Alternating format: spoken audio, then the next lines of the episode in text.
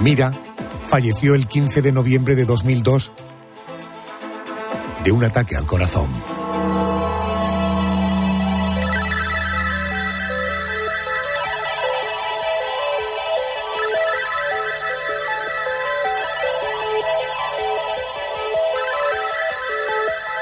Cerramos el expediente de la crónica negra de esta semana. Vamos al boletín de noticias de las dos, una en Canarias, y luego seguimos. Última hora en Cope. Estar informado. Son las dos, la una en Canarias. Empezamos una semana que puede ser clave para que se termine de cerrar la investidura del actual presidente en funciones de Pedro Sánchez. Este lunes se van a volver a retomar en Bruselas las negociaciones entre el PSOE y Junts, tras el frenazo del pasado viernes cuando todo parecía que el acuerdo era inminente. Al frente de la delegación socialista en esas negociaciones va a estar el número 3 del partido, Santos Cerdán, que asegura que ese pacto está cerca. Estamos más cerca de lograr la investidura de Pedro Sánchez. Es el mandato que salió de las urnas el 23 de julio y la fórmula para lograrlo ha sido ratificada por la inmensa mayoría de nuestras bases. La militancia tiene la última palabra. Es su voz la que suena alto y claro. A los dirigentes socialistas solo nos queda actuar con lealtad a lo que nos piden nuestras bases. El PSOE trabaja para todos los españoles y españolas, por lo demás, esta tarde finalmente se va a celebrar el pleno extraordinario solicitado por los ocho vocales conservadores del Consejo General del Poder Judicial para posicionarse en contra de la amnistía pactada por el PSOE con los independentistas. El presidente de ese tribunal, Vicente Aguilarte, ha rechazado la desconvocatoria solicitada ayer por uno de los vocales progresistas, por Álvaro Cuesta, que considera que este pleno es ilegal. Al no conseguir frenarlo, Cuesta ha anunciado que no acudirá al pleno que va a comenzar a las siete de esta tarde. Por lo demás, continúan eh, por toda España la cascada de marchas y concentraciones en contra de esa futura ley de la amnistía, la sociedad civil ha salido hoy a la calle en León, Vigo, Córdoba y Villarreal. Por su parte, el Partido Popular ha concentrado este domingo a miles de personas en Valencia en un acto en defensa de la igualdad de todos los españoles. Su presidente, Alberto Núñez Fijo, ha vuelto a mandar un mensaje a esos socialistas que no están conformes con estas negociaciones. Si hay socialistas de estos, que lo demuestren con hechos, porque si solo hablan y no lo demuestran con hechos, es igual a Pedro Sánchez, la nada, la nada. Por lo demás, fuera de nuestras fronteras y después de 18 horas de angustia, la policía alemana ha logrado convencer al padre que había secuestrado a su hija de cuatro años y la tenía retenida dentro de un coche en medio de una pista del aeropuerto de Hamburgo.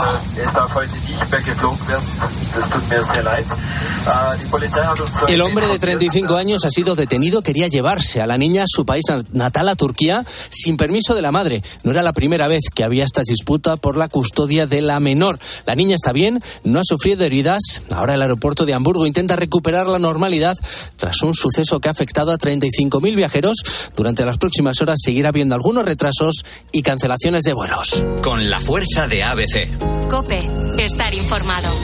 Y en deportes, pinchazo del Real Madrid que no ha podido pasar del empate a cero en el Bernabéu ante el Rayo Vallecano y deja como líder en solitario y con dos puntos de ventaja sobre los blancos al Girona. Además, triunfos este domingo del Athletic Club de Bilbao Villarreal que deja muy en el aire el futuro del técnico amarillo de Pacheta, del Valencia ante el Granada y del Alavés ante, el, ante la Almería. Y en Fórmula 1, meritorio podio el que ha conseguido Fernando Alonso en el Gran Premio de Brasil. El piloto español ha acabado tercero después de batir en la misma línea de meta Checo Pérez. Alonso suma ya 106 podios en su carrera. La victoria ha sido para el holandés Max Verstappen. Carlos Sainz ha acabado sexto. Tienes más información en nuestra web, en cope.es. Ahora sigues escuchando La Noche de Cope con Adolfo Arjona. Cope, estar informado.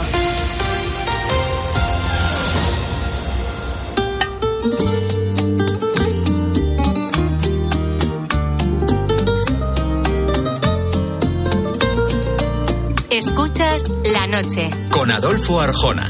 Cope, estar informado. Esperaré a que vayas por donde yo voy, a que tu alma me des como yo te la doy. Esperaré a que aprendas de noche a soñar, a que de pronto me quieras besar. Esperaré que las manos me quieras tomar, que recuerdo me quieras por siempre llevar. Precioso este bolero. La primera vez que yo oí este bolero fue una versión que hizo Manzanero con Sole de presuntos implicados.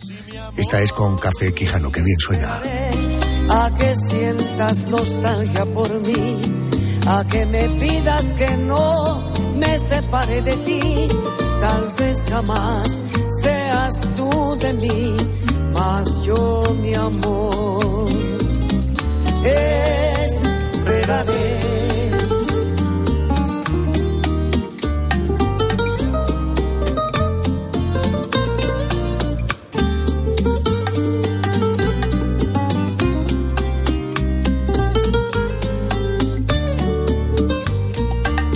Esperaré que las manos me quieras tomar, que en tu recuerdo me quieras por siempre llevar, presencia sea el mundo que quieras sentir, que un día no puedas sin mi amor vivir. Esperaré a que sientas nostalgia por mí. Qué bonito. Bueno, desde ahora y hasta el próximo boletín de noticias, mi plan es realizar un viaje de 30.000 kilómetros alrededor del mundo al que te invito. Los 14.000 kilómetros que separan el mausoleo de los guerreros de terracota en China de las ruinas mayas de Copán, los 12.000 kilómetros que hay desde ese punto de América Central hasta la antigua ciudad funeraria de Petra y los 4.000 kilómetros de recorrido entre ese enclave de la actual Jordania hasta las ruinas de Pompeya en la costa italiana. Las nuevas obras proporcionarán al pueblo un nuevo acueducto, mejores saneamientos, termas más grandes y un nuevo circo. Una nueva Pompeya. Te propongo realizar un viaje por el mundo y un viaje a lo largo de distintos siglos. Y lo hago para contarte hazañas de hombres que unos por casualidad y otros por empeño realizaron algunos de los descubrimientos arqueológicos más importantes de la historia de la humanidad. Hoy, en la noche de Arjona, grandes descubrimientos.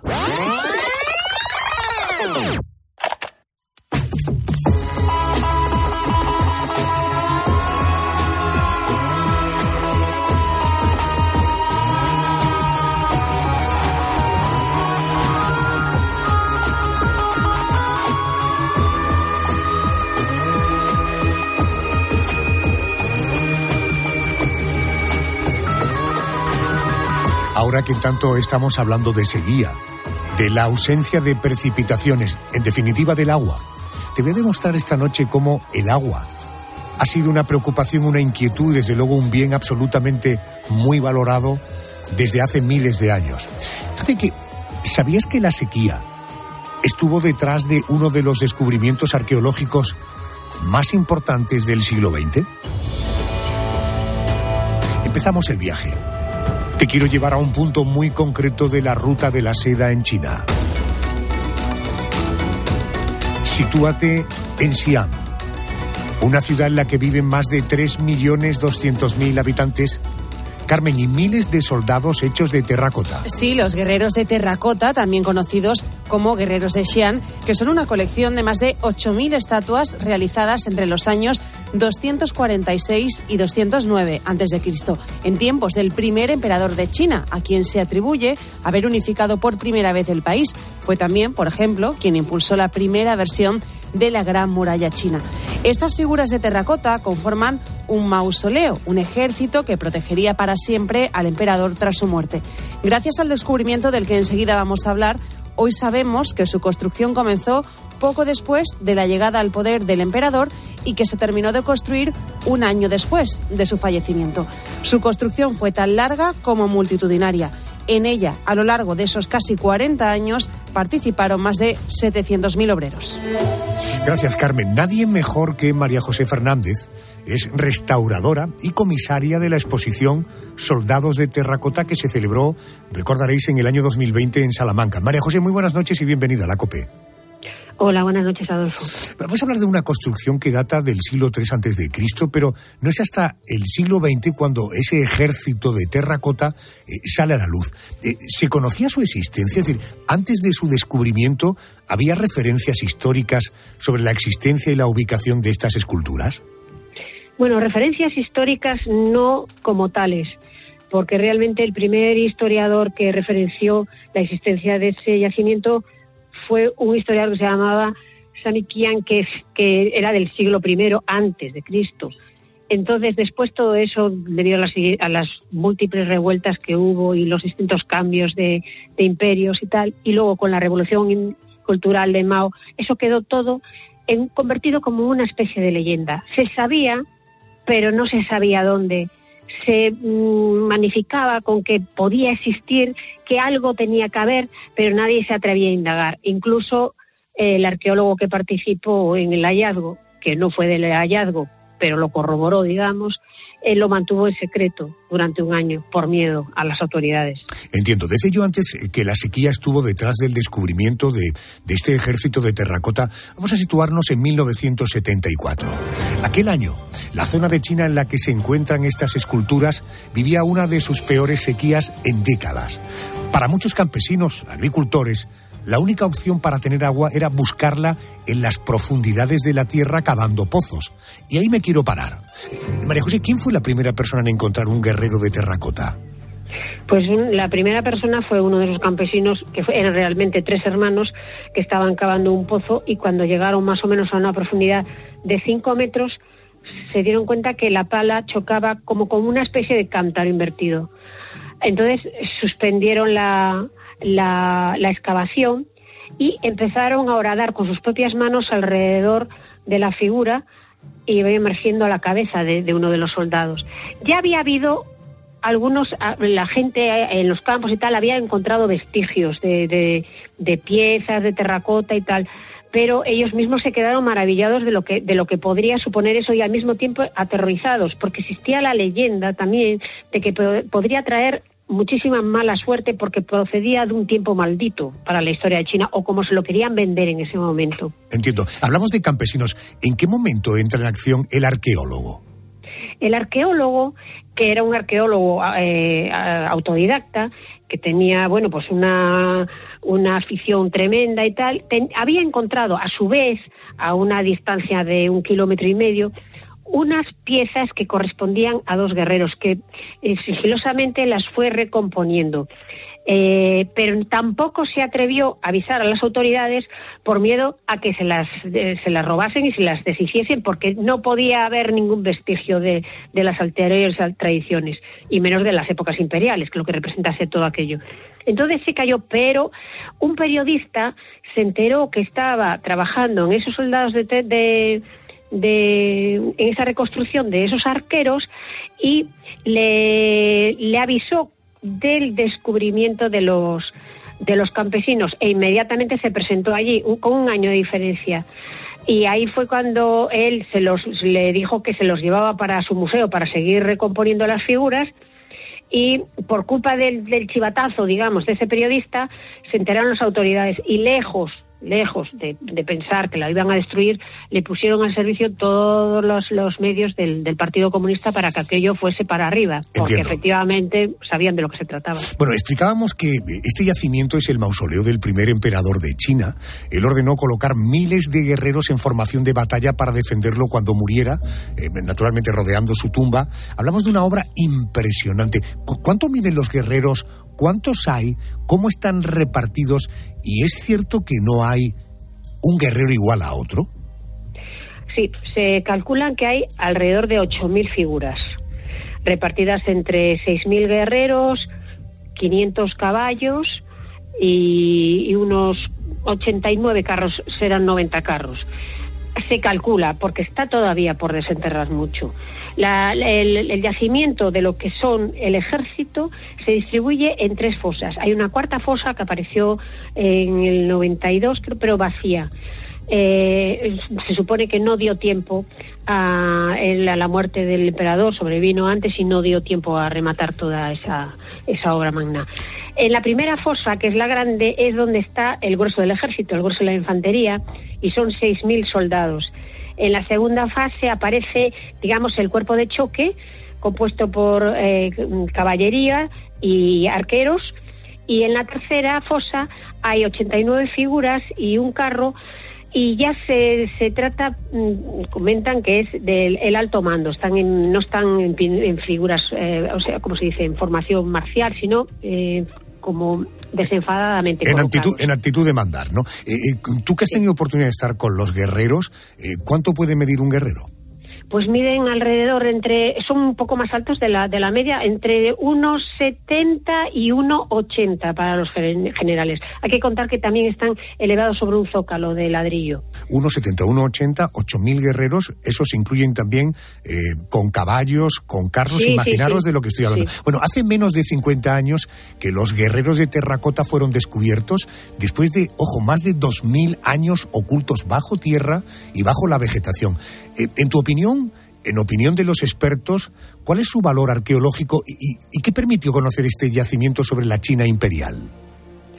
Bueno, en, en mi opinión, como humilde restauradora, es, es uno de los principales hallazgos del siglo XX. Hablan del el hallazgo más importante realizado en el siglo XX, por su magnitud, sobre todo, por su magnitud y también por su estado de conservación, porque aparte de que no se puede se pudo conservar la policromía de todos ellos, que era espectacular o era de suponer que era espectacular, los, los guerreros son todos distintos, están, parten ah, de ocho moldes iniciales, pero luego la mano de los maestros artesanos remataban con una capa fina todos los rasgos, pero todos distintos, todos con gestos distintos, peinados diferentes, muy cuidado su atrezo, muy cuidado los detalles de sus uniformes, cuidadísimas las armas. Es, es una maravilla, o sea, como, como yacimiento, como mm, logro del- de encontrar el yacimiento arqueológico y lo que queda por desenterrar es una maravilla. Queda por desenterrar la tumba donde está el emperador, Correcto. que por ahora no se puede entrar. Eh, señora Fernández, usted ha tenido, en fin, y le noto hablando la pasión cuando me habla de los guerreros, la oportunidad de verlos eh, muy cerca de usted. ¿Ha tenido la oportunidad de ir hasta el yacimiento a Xi'an? No. Ese sería no. un bonito regalo de cumpleaños, Pues reconózcamelo, sí, ¿eh? pues sí, sí. No le digo que no. por si alguien está escuchando. María José, gracias por atenderme y darnos un poquito de luz en este acontecimiento arqueológico de primerísimo nivel que afortunadamente podemos ver en el mundo entero a partir de estas exposiciones itinerantes. Gracias por atenderme. Muchísimas gracias y buenas noches.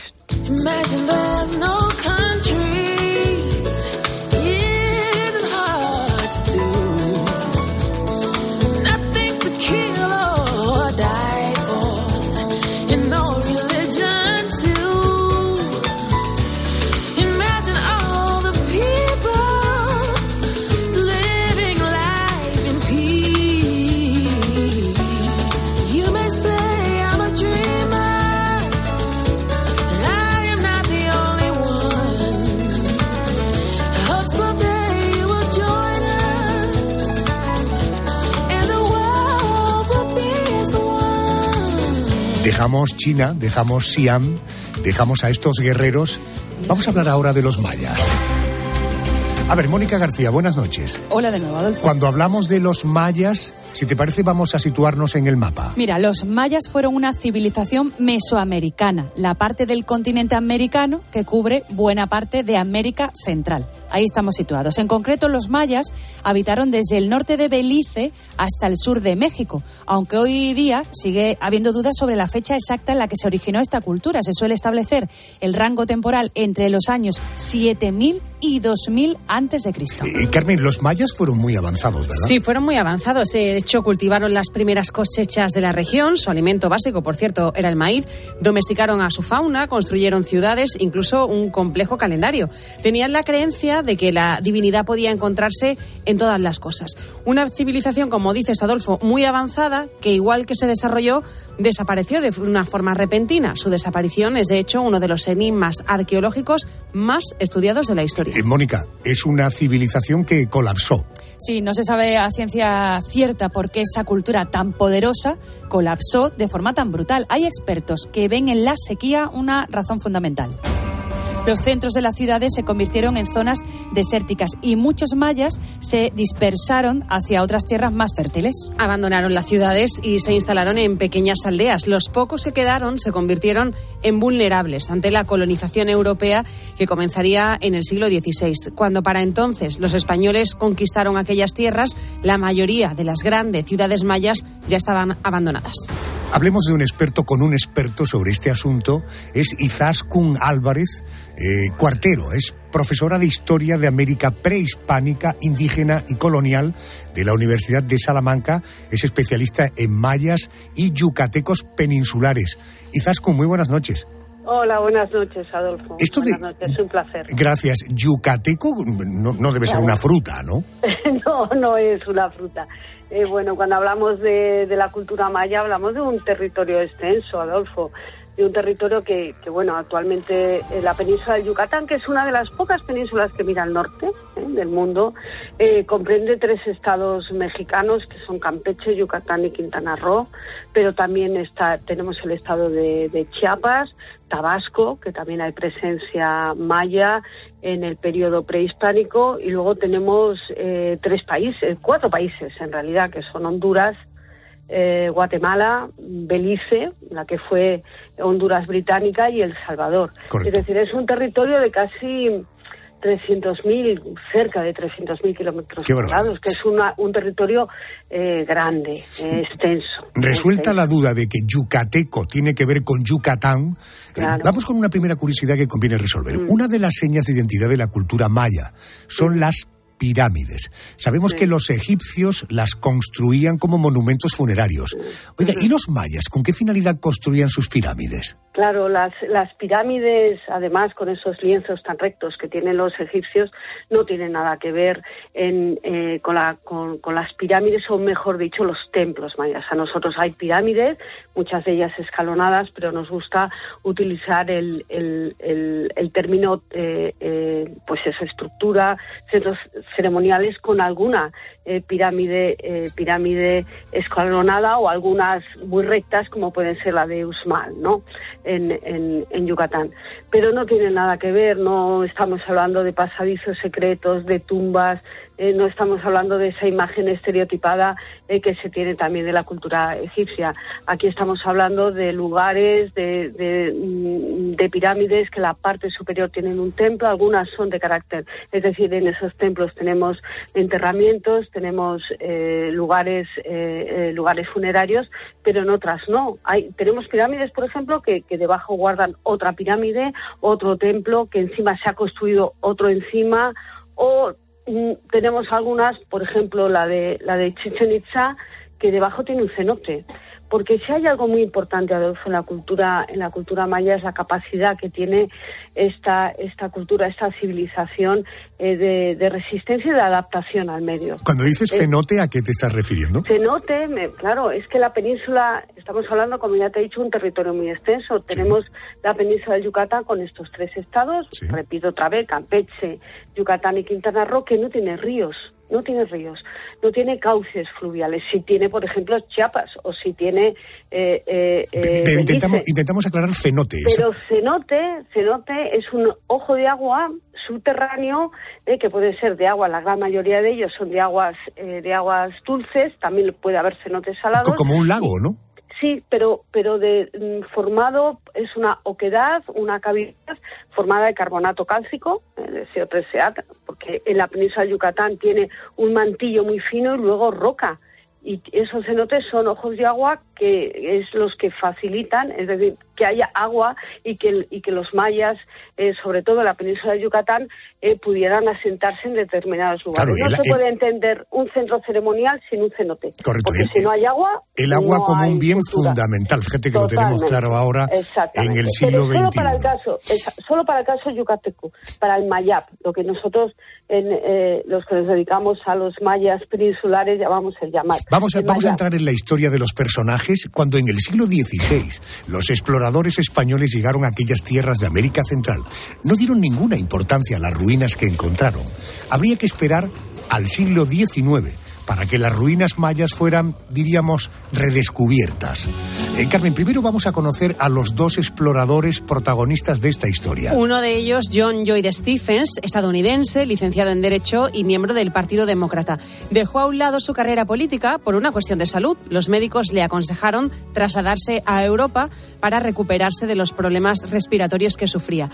En Londres conoció al otro protagonista, a un británico llamado Frederick Catherwood, adinerado arquitecto e ingeniero que para entonces había participado en varias expediciones arqueológicas. Lloyd, el americano, movió hilos para volver a América como embajador de Estados Unidos en la República Federal de Centroamérica. Su objetivo no era otro que aprovechar para investigar vestigios arqueológicos en esa parte del continente. Una misión para la que contrató a Catherwood, al británico. Bueno, ellos son los dos protagonistas del redescubrimiento de la civilización maya, porque quienes las habían descubierto varios siglos atrás no, le habían dado eh, prácticamente importancia. Stephens, Catherwood, ellos iniciaron su expedición en 1839. ¿Y Zaskun, sabían lo que buscaban? Eh, bueno, vamos a ver, los, eh, eh, los adelantados y exploradores españoles conocían perfectamente la existencia de estos centros ceremoniales. Es más, cuando llegan eh, los castellanos, eh, llegan todas las huestes indianas a, a la- a- a- comenzar la conquista y, exploración de, de- de Mesoamérica y de, y de México, de lo que posteriormente será Nueva España, ellos conocían perfectamente estos, estos centros eh, arqueológicos. Algunos seguían habitados, otros no. No se nos tiene que olvidar que hasta el siglo, finales del siglo XVII, no se pone fin al último centro ceremonial ocupado en, eh, en Guatemala, en Tayasal. Es decir, mm, eh, los españoles conviven durante mucho tiempo en lo que a mí me gusta llamar espacialidad múltiple con, eh, con ciudades y centros ceremoniales prehispánicos y también con ciudades españolas recién fundadas, como puede ser Mérida o Campeche o Valladolid. ¿Eh? Entonces, lo que hacen ellos, mm, claro, en 1821 eh, en Nueva España se independiza y el interés de la arqueología eh, por la arqueología y por los restos arqueológicos surge en el siglo XIX. Y tanto Kaiserwood como, como, como lo que hacen es eh, empezar, empezar a explorar eh, desde un punto de vista bueno muy romántico todas, todas estos, estos centros ceremoniales. Está Copán, está Usmal, está Chichen Itza, eh, tenemos lugares, está Tulum, eh, que ellos exploran. De- Pero no por déjame- de- interés arqueológico. Pero ¿eh? déjame por alusiones. Había algo más. Claro, me hablas de Copán, ¿no? Copán que se encuentra en el hoy Honduras. ¿Qué se encontraron allí? ¿Eran conscientes del tesoro que tenían delante? Bueno, Copán, eh, Copán es importante sobre todo porque tiene unas estelas magníficas, pero no es una de las ciudades mayas más espectaculares, Adolfo. Tenemos ciudades como Tikal, eh, también en, en, en Guatemala, eh, tenemos Usmal, Chichen Itza, que son centros ceremoniales arqueológicos extraordinarios que ellos conocían. eh, ellos conocían y visitaron y dibujaron, sobre todo el gran dibujante que era, era Frederick Kaiserwood, que es el que hizo, era un gran, extraordinario gra- grabador. Pero Y que- mm, la yo pregunta creo- era, ¿qué se encontraron allí? pues encontraron pues pues estos centros esta, estos templos estas grandes avenidas estas estructuras civiles y también religiosas estas pirámides se encontraron estelas con glifos ¿eh? y, y bueno todo esto lo importante la labor que hicieron fue dibujarla y propagarla en Europa y en Estados Unidos donde había un grandísimo interés por estas eh, civilizaciones culturas ¿eh? por la arqueología incipiente yo no llamaría ni, ni, a, ni, a, ni a John Lloyd Stephens ni a Kaiserwood arqueólogos stricto sensu, en absoluto. Eran exploradores, dibujantes, que tenían mm, mm, intereses, intereses en conocer la orografía de la zona, porque tanto Estados Unidos tenía por el destino manifiesto en el año 1839 intereses en este territorio, como también lo tenía la reina Victoria y, y- y, claro, ellos trabajaron haciendo, haciendo pues obras eh, hidráulicas, obras de ingeniería, ferrocarriles y enviando muchos informes eh, a la corona y a los servicios británicos A- ¿no? a casi- y estadounidenses. A casi todos nos suena, o incluso hemos visitado antiguas ciudades mayas como Tulum o Chichen Itza, pero más allá de estos lugares tan turísticos, las ruinas que a mediados del siglo XIX descubrieron estos dos exploradores son hoy visitables. Sí, sí, sí, sí, son perfectamente visitables. Pero eh, yo, Adolfo, me voy a poner un poco, un poco, me voy a ir hacia el terruño, ¿eh? porque mm, mm, tenemos eh, arqueólogos mm, en el siglo XVIII eh, que hicieron expediciones científicas eh, por ejemplo, a Palenque. ¿eh? Tenemos la, la- la- a finales del siglo XVIII, encargada por Carlos III, una, una, expedición arqueológica a, Palenque por Antonio del Río, ¿no? y, que fue dibujada ¿eh? por un dibujante excepcional que era Armendáriz. Eh, eh, es decir, antes que ellos tenemos otros otros españoles y bueno, en este caso los dos eran no eran españoles, eran de Guatemala y, y- y de México que, que bueno que, que exploraron estas que exploraron estas estas ruinas y las dibujaron. Hoy en día prácticamente todas, todos los yacimientos arqueológicos, si el INA, el INA es el Instituto Nacional de Antropología e Historia, lo permite y da permiso y hay un cuidador y quien lo mantenga y quien lo cuide, pueden, son visitables, ¿eh? la gran mayoría de ellas. Pero, eh, por ejemplo, Tulum, eh, yo siempre rompo una lanza por Tulum, tenemos un turismo invasivo bueno, hay que cuidar yacimientos como Tulum, que está cerca, muy cerca de Cancún, nada, es el yacimiento que se visita casi siempre porque se puede estropear. El mantenimiento es muy costoso. Estamos hablando de centros ceremoniales de una grandísima extensión. Entonces es muy difícil vigilarlo y siempre están, pues bueno, pues a que tener cuidado por los espolios eh, y por los vaqueros que puedan que puedan eh, romper e intentar, pues, pues robar eh, robar piedras, eh, robar restos, ¿no? Pero sí son sí son visitables, eh, sí son visitables. Perfecto. Tanto Tulum, Copán, Bolonchen, ah, bueno, Palenque, eh, Chichen, Izamal, Lamná. Estamos hablando de más de 2.000, 2.000 en el Atlas. Nosotros tenemos un Atlas y en ese Atlas tenemos más de 2.000 yacimientos eh, em, controlados y reconocidos. ¿no? No significa que estén todos abiertos. Izaskun, gracias por atenderme a estas horas. Un beso muy fuerte. Gracias. Muy amable, un placer. Gracias. Gracias. Copán, Palenque, Utalán, Uxmal, Quirihuá, Tulum, Mayapán, Chichen. Son algunas de las ciudades mayas que fueron redescubiertas por dos intrépidos exploradores hace casi dos siglos.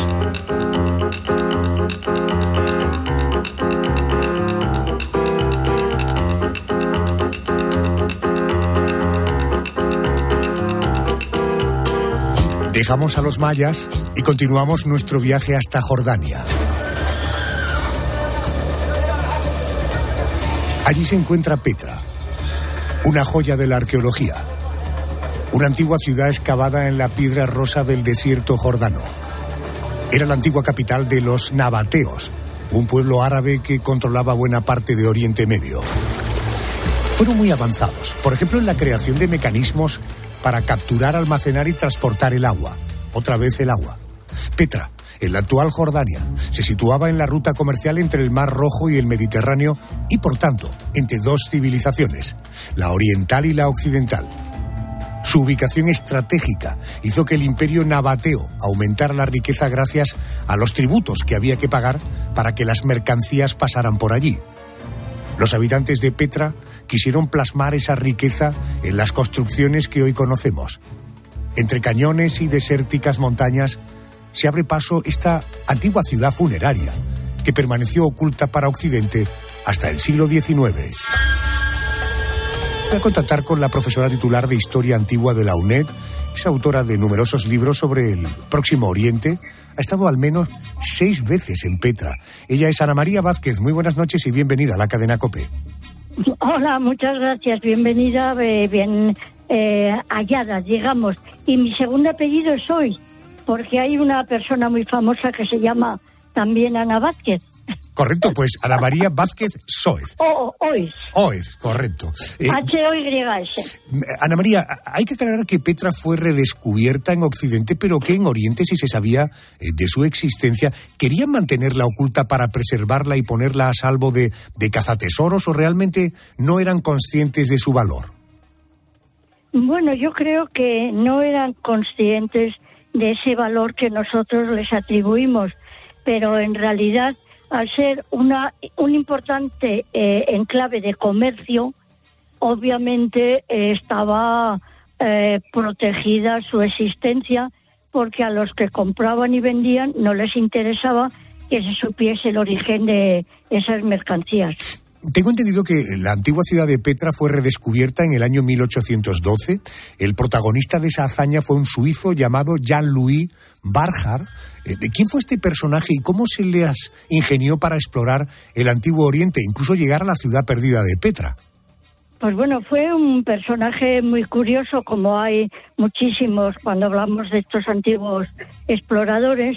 Y él eh, fue a vivir, estudió en Inglaterra, estaba viviendo en Londres y le mm, contrataron pues para hacer exploraciones por Oriente, ¿no? La Sociedad Geográfica Inglesa. Y se enteró por casualidad de la existencia de un lugar eh, interesante, X, que él no sabía ni lo que era, y ya había aprendido árabe, había vivido dos años en Alepo, se disfrazó y se hizo nombrar con un nombre árabe y eh, decidió descubrirla, claro, y se jugó la vida, le podían haber matado. Correcto, porque Jean-Louis Barjar fue el primer occidental moderno en adentrarse en Petra. El camino que recorrió hasta allí y lo que vio al adentrarse en la ciudad lo tuvo que retener en su memoria. No podía tomar notas en su cuaderno porque entonces descubrirían su interés por aquel enclave arqueológico y lo matarían. Eh, Ana María, ¿cómo fue aquel día de agosto de 1812 en el que el explorador suizo llegó a Petra? ¿Qué pudo conocer de la antigua ciudad nabatea? Pues mira, tengo delante eh, precisamente el primer mapa que él eh, editó y dibujó ya al volver a Inglaterra y lo que tiene es simplemente pues mm, la entrada del CIR, que es como kilómetro y medio, y luego el círculo de montañas alargado y no pudo, supongo que no debió, eh, no sé si subiría a los lugares altos, porque él lo que intentaba era, o vamos, la excusa que dio fue que quería visitar la tumba de, Ara- de Aarón, que está por allí cerca, y cuando sube a los lugares altos la ves de a lo lejos. El explorador suizo mantuvo su descubrimiento en secreto, tal y como había prometido a los guías.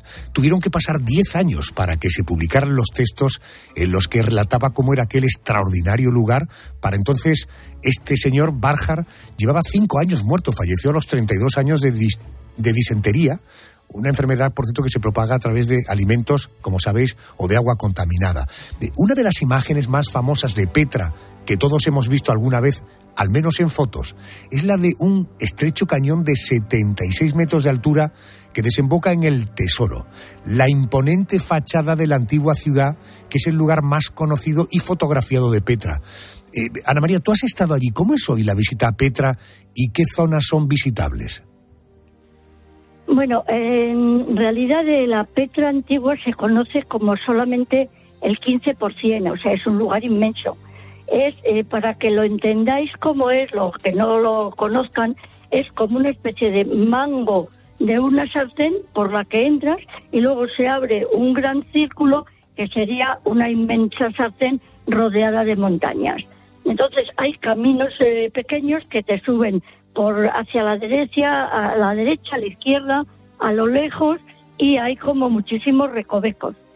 Se puede ir, entrar andando, yo he entrado andando, he entrado en caballo, he entrado en caleta y subir a los eh, a las montañas es un poquito difícil.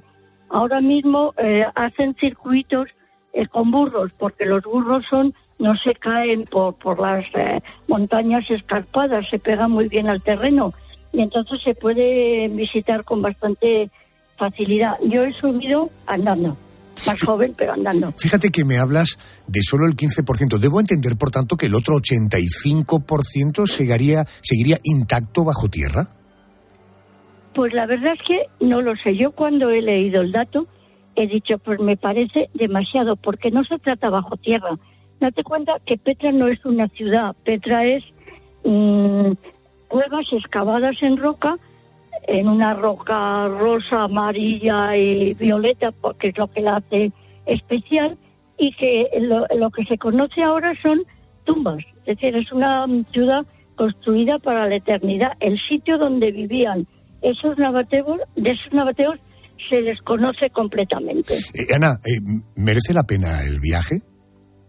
Para mí sí, yo creo, es inolvidable, de verdad, que yo no me la puedo quitar de encima las experiencias de Petra, el subir a los lugares altos, el hacer eh, la libación a- al dios, a Dusares, desde lo alto viendo todas las montañas debajo, es in- inolvidable y una maravilla.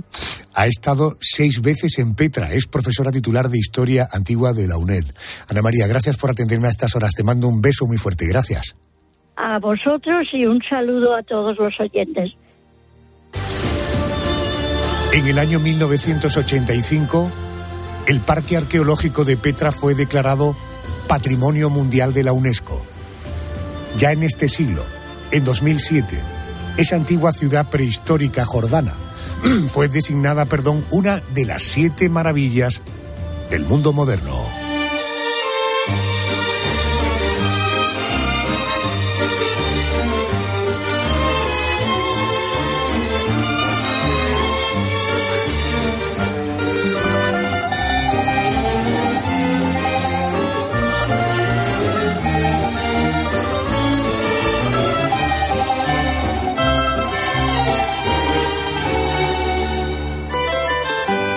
Quiero llevar a otro lugar por el que cada día pasan unas 20.000 personas.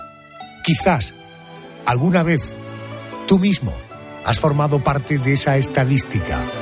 Vamos a hacer un viaje en el tiempo. Hay más grietas. Todas nuevas. ¿Qué estás sugiriendo? ¿Que suspendamos los juegos? Claro que no. Solo posponerlos. Este anfiteatro lleva 100 años en pie. Incluso resistió al gran terremoto. Puede que ya no sea tan seguro. Año 79 antes de Cristo. Es la fecha que cambió el rumbo de la historia de varias ciudades del antiguo Imperio Romano. Aquel año, el volcán Vesubio entró en erupción. Una erupción tan voraz que sepultó Pompeya, Herculano, Estavia, cobrándose la vida de miles de personas. Hoy Pompeya es uno de los yacimientos arqueológicos más famosos e importantes del mundo, entre otras cosas porque su magnífico estado de conservación, un lugar que hoy pueden visitar 20.000 personas cada día gracias a un español que hace tres siglos descubrió aquella ciudad enterrada.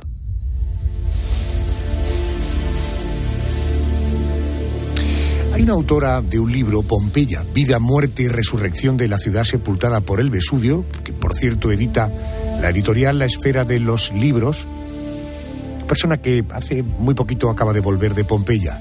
Ella es Mirella Romero. Señora Romero, buenas noches y bienvenida a COPE. Buenas noches, Adolfo. Buenas noches. En el año 79 antes de Cristo, el Vesubio entra en erupción, un desastre natural que sepultó varias ciudades, entre ellas Pompeya, quedaron olvidadas durante siglos. ¿Esto ocurrió por desinterés o por desconocimiento? Porque no se sabía exactamente en qué lugar se encontraban. Pues un poco de todo, pero sobre todo probablemente desinterés. Eh, y esto es un poco relativo, porque fíjate que eh, la gente del entorno conocía esa zona como la Chivita, o sea, como la Civitas eh, romana, que es la ciudad, es el término con el que se conoce la ciudad romana. O sea, que ya había como un recuerdo de que en esa zona debería, debía haber restos de época romana. Luego hay datos que nos indican que eh, algunas eh, personas, eruditos, habían identificado esa zona como el lugar donde debería estar sepultada Pompeya. Y de hecho, en las excavaciones se han encontrado restos que son de época posterior, es decir, de gente que se había aventurado buscando tesoros. Y se aventuran buscando tesoros es porque creen que desde luego allí debe de haber algo. Está el recuerdo, ¿no? Ya en el siglo XVI, cuando Carlos V regresa de la campaña de Túnez, por ejemplo, eh, se cuenta que vio unas ruinas y que pensaban que era Estavia. Eh, de forma que sí que hay datos, noticias que apuntaban a la posibilidad de que existiese eh, una, existiesen unas ruinas en este entorno, en la zona de donde después se va a excavar Pompeya. Entiendo.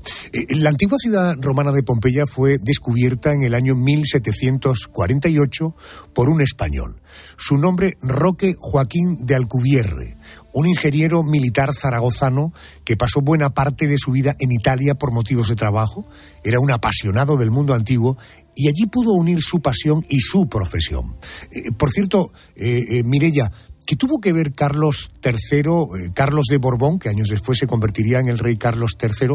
Supongo que algo tuvo que ver su nombramiento como rey de Nápoles. Digo, ¿qué tuvo que ver Carlos III de España con el descubrimiento de Pompeya? bueno, tuvo que ver todo. Es fundamental, es una figura fundamental.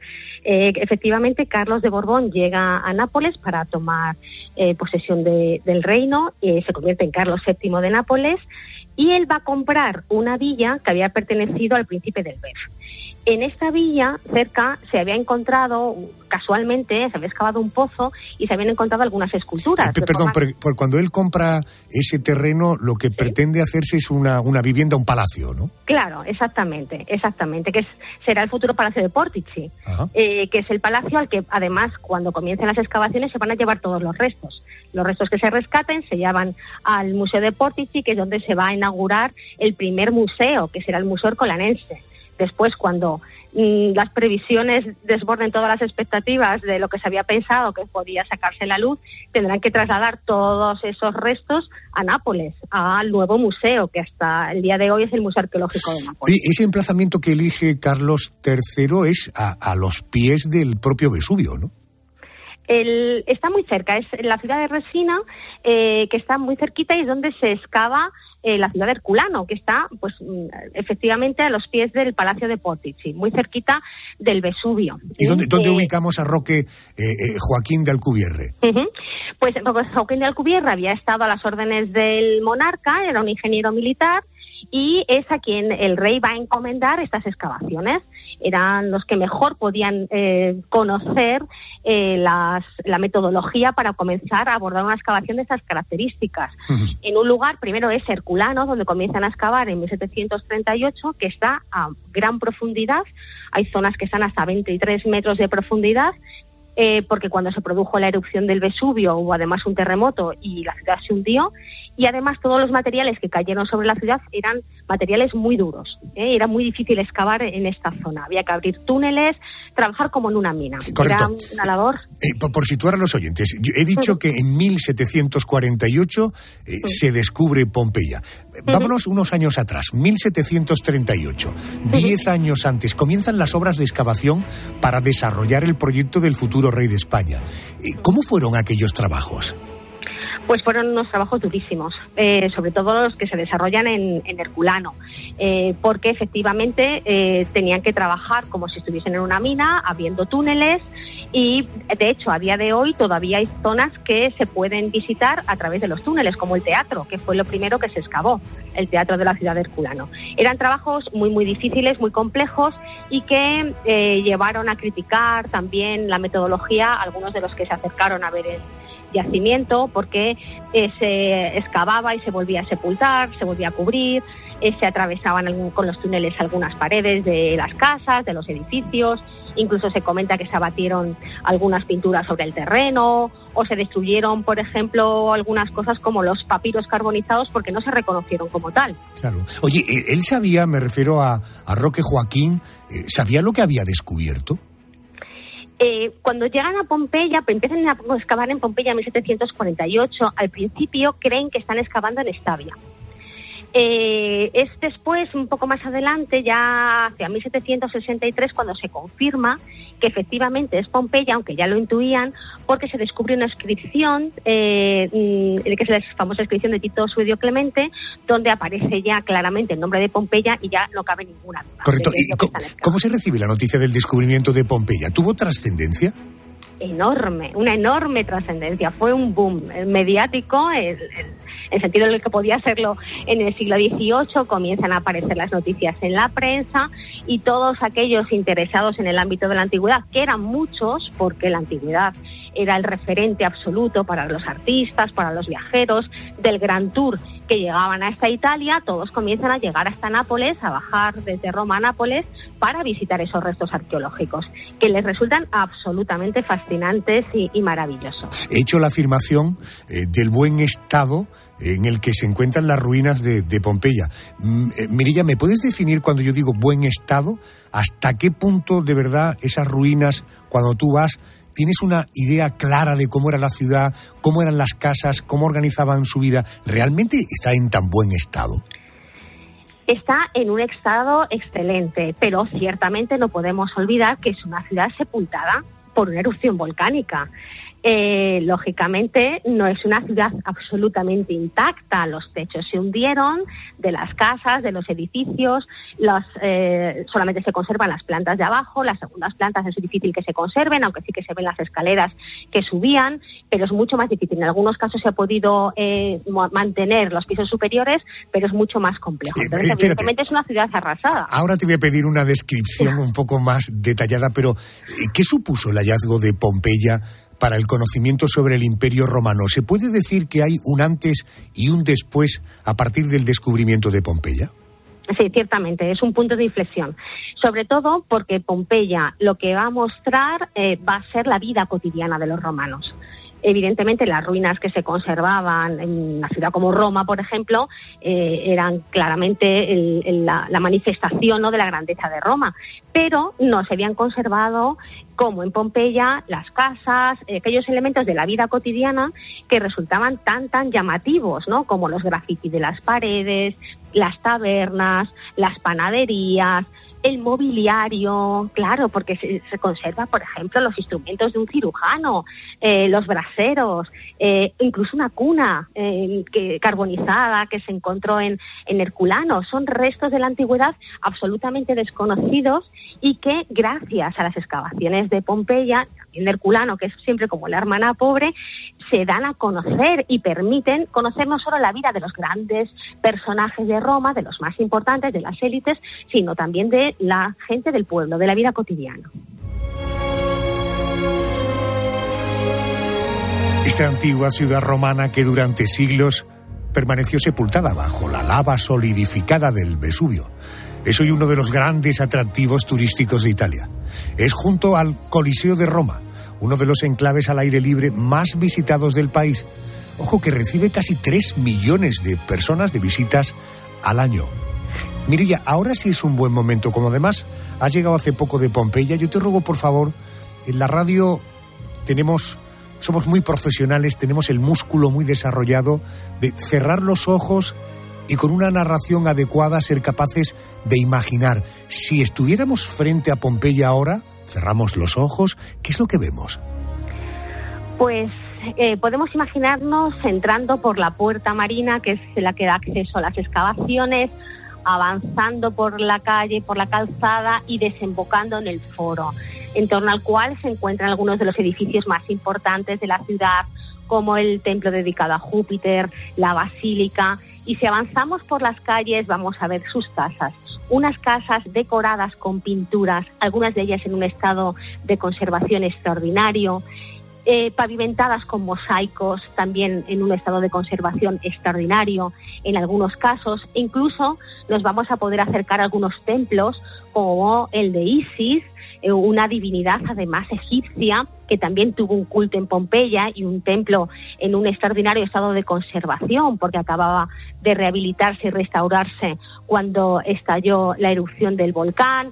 Podremos llegar a sus edificios públicos como el teatro, el anfiteatro donde combatían los gladiadores y además podremos recorrer todo el perímetro de la ciudad, ver la muralla, ver las puertas de entrada y salida de la ciudad y las tumbas las necrópolis que se abrían una vez que traspasabas esas puertas. Eh, Mirella, eh, ¿de dónde eres natural, si me permites la impertinencia? Yo soy de Madrid. Eh, dicen de los andaluces, dicen de nosotros, los andaluces, que somos exagerados. Antes Sí. has dicho que incluso se puede identificar una panadería. Eh, ¿Cómo se puede eh, saber que allí lo que había era una panadería?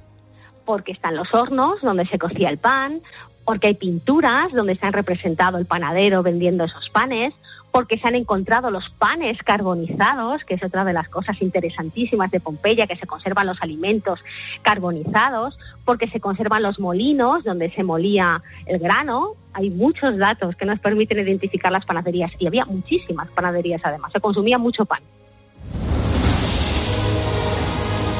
Hoy, 275 años después de que un español descubriera los restos de Pompeya, allí se siguen realizando excavaciones y se siguen haciendo descubrimientos arqueológicos. Todavía hoy, una tercera parte de esa antigua ciudad romana del primer siglo de nuestra era sigue enterrada bajo la ceniza y la lava solidificada del Vesubio. Señora Romero, Mirella, gracias por atenderme a estas horas. Gracias. Muchísimas gracias a usted y a todos los oyentes.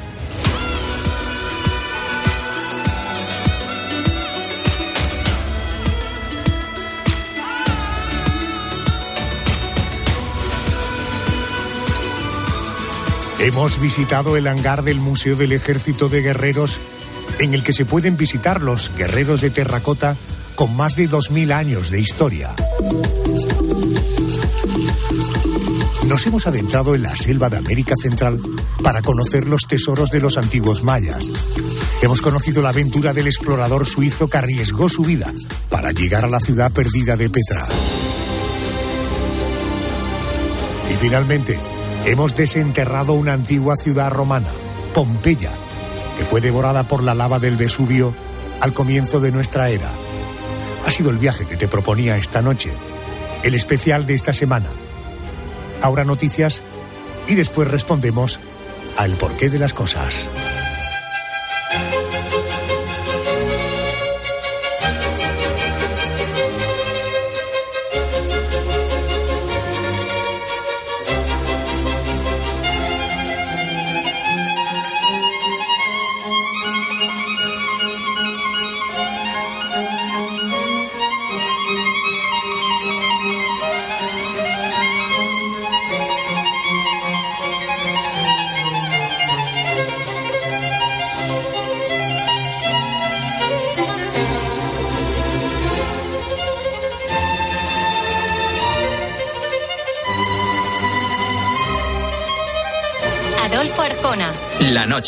Cope.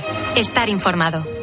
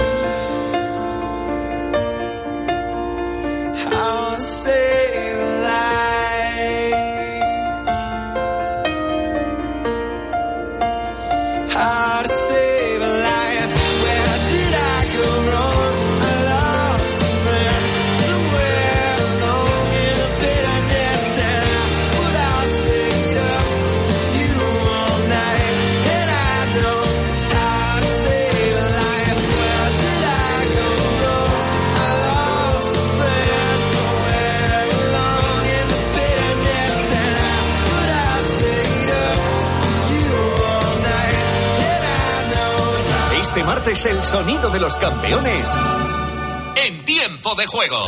Disfruta de la Champions como si estuvieras en el campo. ¡Ojo que lo están revisando en el bar! Desde las seis y media de la tarde, Shakhtar Fútbol Club Barcelona, Atlético de Madrid, Celtic. Son buenísima, ¿eh? Muy buena. Tiempo de juego con Paco González, Manolo Lama y el mejor equipo de la radio deportiva. Un año más, el número uno del deporte. Y recuerda, la información también continúa con Ángel Expósito y la linterna en Cope Más, Onda Media, Cope.es y la aplicación móvil.